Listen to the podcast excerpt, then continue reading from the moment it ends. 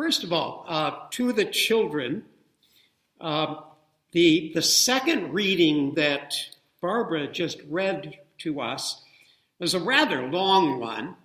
Uh, it is from James' letter to the church. James was one of the followers of Jesus, and James wrote uh, this letter to all the, the churches at that time. And I will simplify it for our children and actually for all of us, um, because what is good for the children is good for all of us. um, those of you that have just gone back to school, and we all know that in school and in life, we have good friends. We develop certain people that are our good friends at school, at work, uh, everywhere we go. Does that mean that we treat our good friends better than we treat the other people we know? We actually should treat everybody the same. And it's one of the things James is telling us today is that to show what says show no partiality. For example, if you're going to have a birthday party, do you invite just the people from your class that are your good friends? Or do you invite everybody from your class? Now, maybe some of the people from your class might not attend because maybe they have other things that day to do. But we don't bring just cookies to our good friends at school. We bring cookies the whole class. James is, is telling us here today that God is asking us to, you shall love your neighbor, it says here, love your neighbor as yourself, to show no partiality. So as we go through this school year, and as we go through life, to always be reminded that our love is for all of God's people, even the ones that sometimes we don't get along with. Let us pray. Lord, help us to love everyone and to treat everyone the same. In Jesus' name, amen. Today's reading, Gospel, from Mark chapter 7, 24 to 37, the story of the Syrophoenician woman, is at first glance a little bit strange. In fact, the, Mar- the Gospel of Mark is a little bit blunt. There are some of the stories recorded in the Gospel of Mark that seem very, not only straightforward, but very blunt in how they appear in the reading. This one, in which Jesus responds to this woman, in, is a very strange response on the part of Jesus. We think of Jesus as this loving person who treats everybody the same. Here's the connection, I guess, to uh, the letter of James. But yet, in this story, his first response to the Syrophoenician woman is, Don't bother me, leave me alone. And that seems contradictory to the picture we have of Jesus. Jesus, perhaps with his disciples or without his disciples, it doesn't really say, went away to the region of Tyre Tyre and Sidon, the two cities on the Mediterranean coast. Now, if you go back through the, uh, the prior chapters in Mark, in Mark 5 and 6 and chap- the first part of chapter 7, you have the story of the feeding of the 5,000. Uh, you have all these healing miracles. And then we get to this story and it seems Jesus is worn out. He gets away. He may have gone away on his own, but he leaves the area of the Sea of Galilee and travels probably a couple days to the coast. Now, the woman, it says she was a Gentile, not Jewish, Syrophoenician. If you know any of your ancient history, Phoenicia were the people who had settled the, the western or the eastern side of the Mediterranean. The Phoenician people were great traders throughout the Mediterranean for centuries. And Syrophoenicia means this woman was probably of mixed descent from Phoenician and Syria, the, where Syria still is today, that same area. Obviously, she was not a Jewish person. She was a Gentile. And she hears that this man, this Jewish itinerant teacher, is passing through her region. She has a daughter that they say is possessed of a demon. Now, demon possession at that time many times would refer to diseases today that we would have the medical knowledge that would be diagnosed. But the fact she wants her daughter healed, just as any good parent would want their child to be healed. So she comes to Jesus. And what is his response? A very cruel response. He says, Let the children be fed first.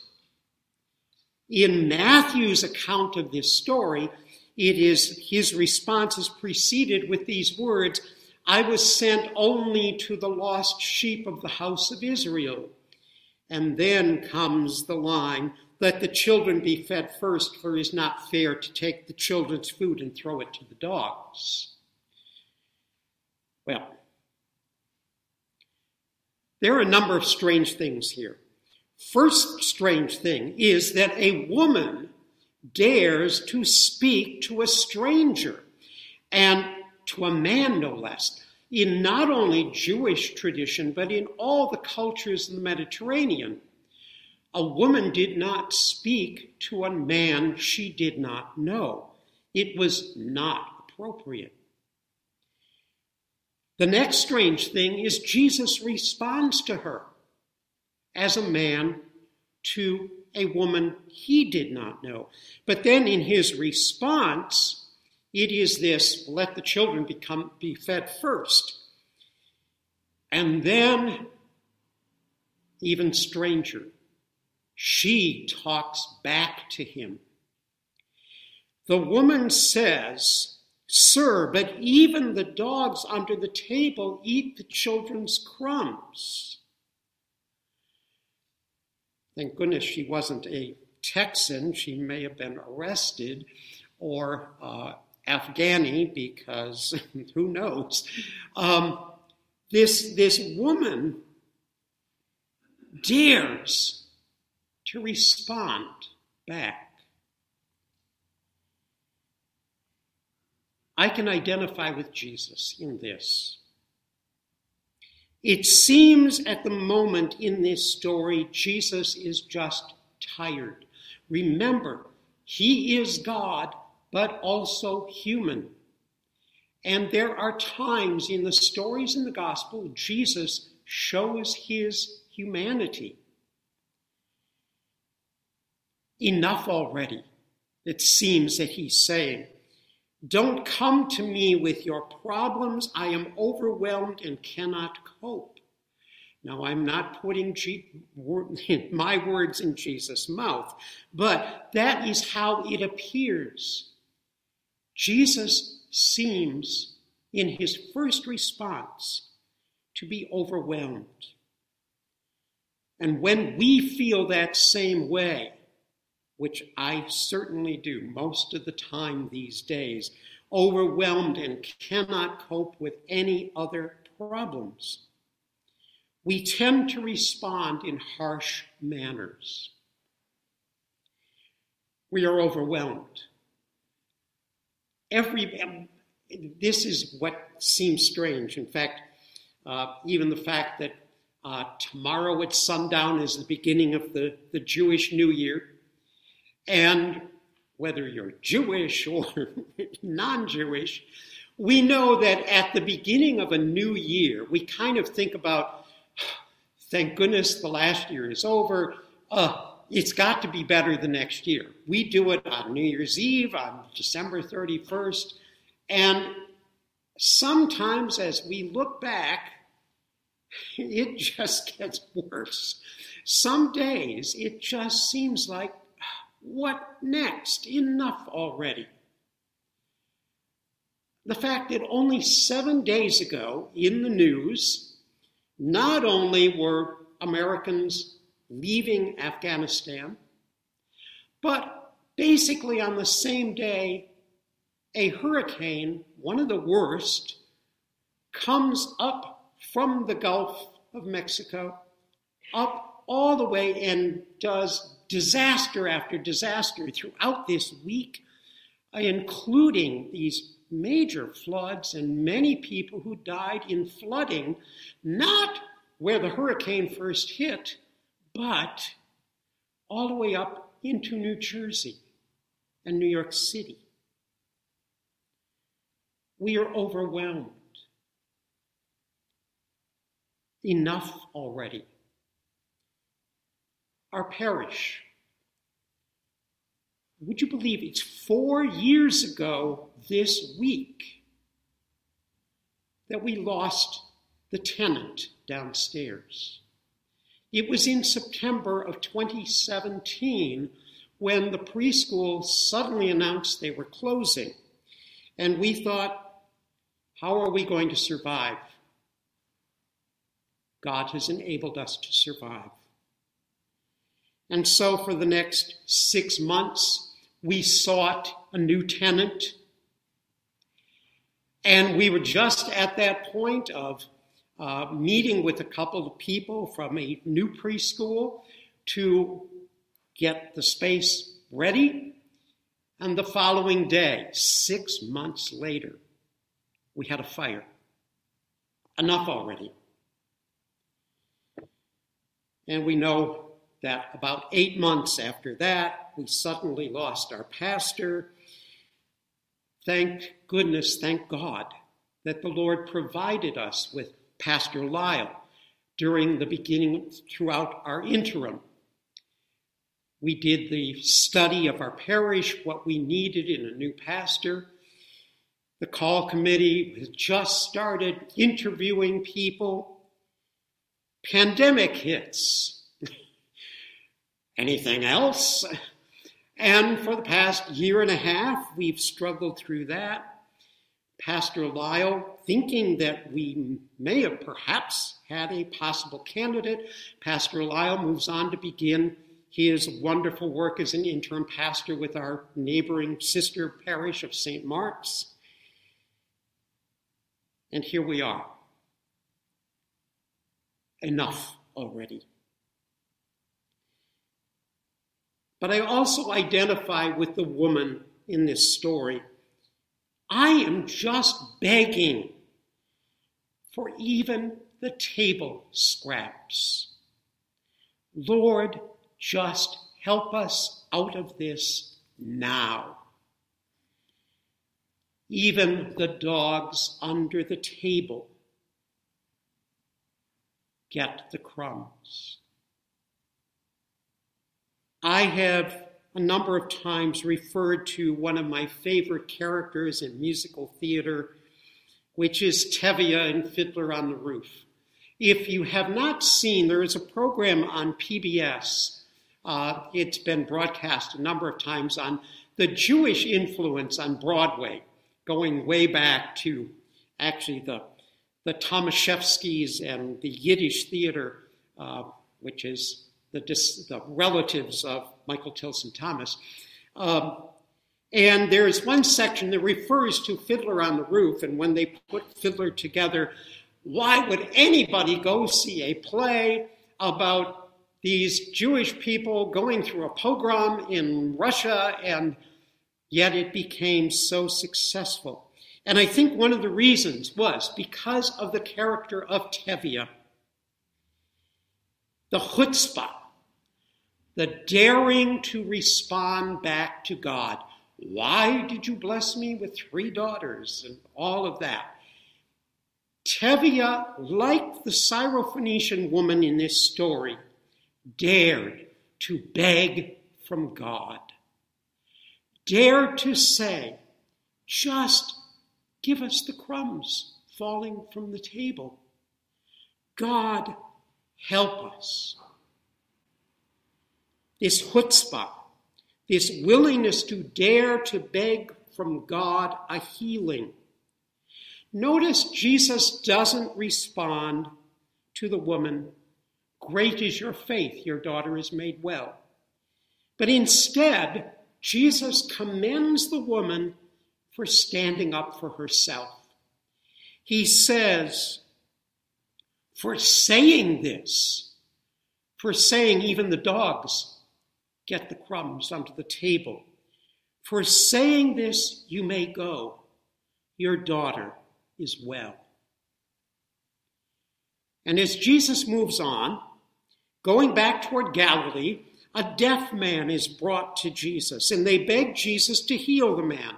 And so he touches the man's ears and tongue, and he says, Ephphatha, be opened. Be opened is what God is telling us. Be open to God's work at this time, even during chaos. It is not what we do,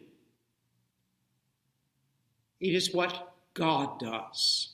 Even when we are too deaf to hear or too blind to see God's work right here and right now. Our enough already is replaced by God's be opened. But it doesn't stop there. We are led by, back to God speaking through the prophet Isaiah. Say to those of a fearful heart, talk to myself. Say to those of a fearful heart, be strong, fear not. And as you probably heard before, the most, the one phrase that is used more often in the whole Bible than any other is fear not. Do not be afraid. Isaiah says, Say to those of a fearful heart, Be strong, fear not. Here is your God. God will come and save you. And then, of course, in my head, I hear Handel's Messiah. Then shall the eyes of the blind be opened, the ears of the deaf unstopped, the lame shall leap like a deer, the tongue of the speechless sing for joy. For waters shall break forth in the wilderness, streams in the desert. The burning sand shall become a pool, and the thirsty ground springs of water. Even in the midst of fires, if you've passed through a forest area that has been burned out, within a year you see new green shoots of growth, new trees coming up through the ashes. God provides. This is the image that keeps me going. It is the only hope we have that God does and will continue to heal even on those darkest days. And that is enough. Be opened, be strong, fear not. Amen.